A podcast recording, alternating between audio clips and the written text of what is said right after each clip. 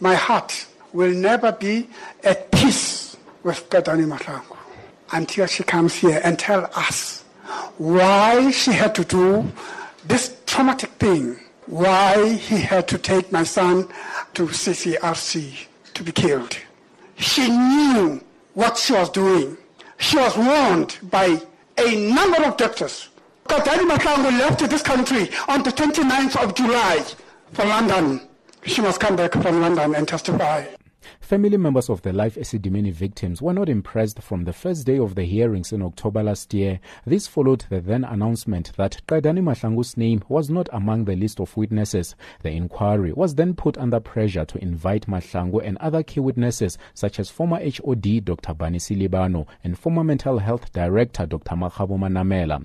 State lawyer Advocate Tebogo Hutamo then told the hearings that after engaging with Mahlangu's lawyers, she had indicated she would only testify in November or December after finishing her exams. It was initially reported that she was enrolled with the London School of Economics, which indicated there were no exams at the time. But it was later confirmed that she was registered with a London banking school, which subsequently suspended her in light of the allegations against her at the hearings.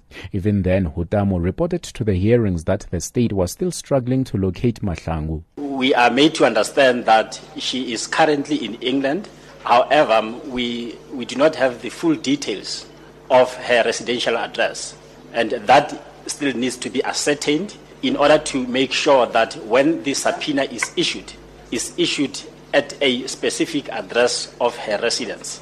We are proceeding to ensure that we try and locate her residential address in England uh, in the absence of finding any agreement with the attorneys.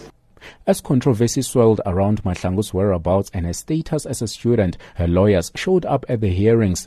Advocate Stanley Pincus confirmed that Mahlangu will definitely appear today. We've reached an arrangement that Ms. Mahlangu will testify before these arbitration hearings, and the dates that are agreed upon are the 22nd of January 2018, running through to the 26th of January 2018, save perhaps for the 23rd, where, Mr. Arbitrator, you're not available. We give an undertaking on our client's behalf to attend the arbitrations during that period. She wants to attend, and she will definitely attend. Gauteng Health departmental officials who testified before Deputy Director General for Mental Health Services, Hannah Jacobus, had declined to divulge a name, only saying the decision to send patients to NGOs had come from above. This included former HOD Dr. Barney Selebano, who said it was a departmental decision. During his testimony, Selebano confessed that he was scared to stand up to the former MEC.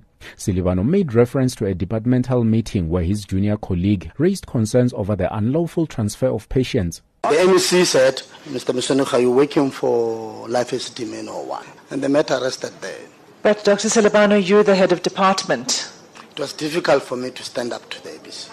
But why were you afraid to stand up to the MEC on something that you tell us you were convinced was wrong? I didn't stand up at that time. I wish I had. Probably I doubt if I would have any, got any better results. Let's have a met with Dani Matlangulina. No. I was just saying, were you hmm. really scared of this lady, MEC? Meanwhile, the EFF, which opened a criminal case against Mahlangu in February last year, is unhappy that no one has been arrested despite all the evidence that's been revealed at the hearings. Acting EFF Gauteng chairperson Mandisa Mashego. Our biggest disappointment is that Qedani was allowed to flee the country while there were cases implicating her directly for complicity in the murder of the 143 mentally ill patients. I expect the police to be here to make an arrest, number one. I also expect for her to make very honest disclosures. The complicity in this case goes right up to the Premier. Unfortunately, he cannot get away with saying that he didn't know the Treatment Action Campaign or TAC and the South African Federation of Trade Unions are planning to lead what they call a People's March to the venue of the hearings in Parktown this morning. The TAC's Anele Yawa. We are having this march to, to submit a memorandum to the Premier of Gauteng, which is David Makhura, where we are calling upon David Makhura to step up as the Premier of Gauteng and fix the broken public health care systems of Gauteng but also on top of that, we are calling for Qedani Mahlangu to be expelled as the MPL and Qedani Mahlangu to be expelled as a member of the ANC. For Qedani Mahlangu and her crew, they need to be prosecuted.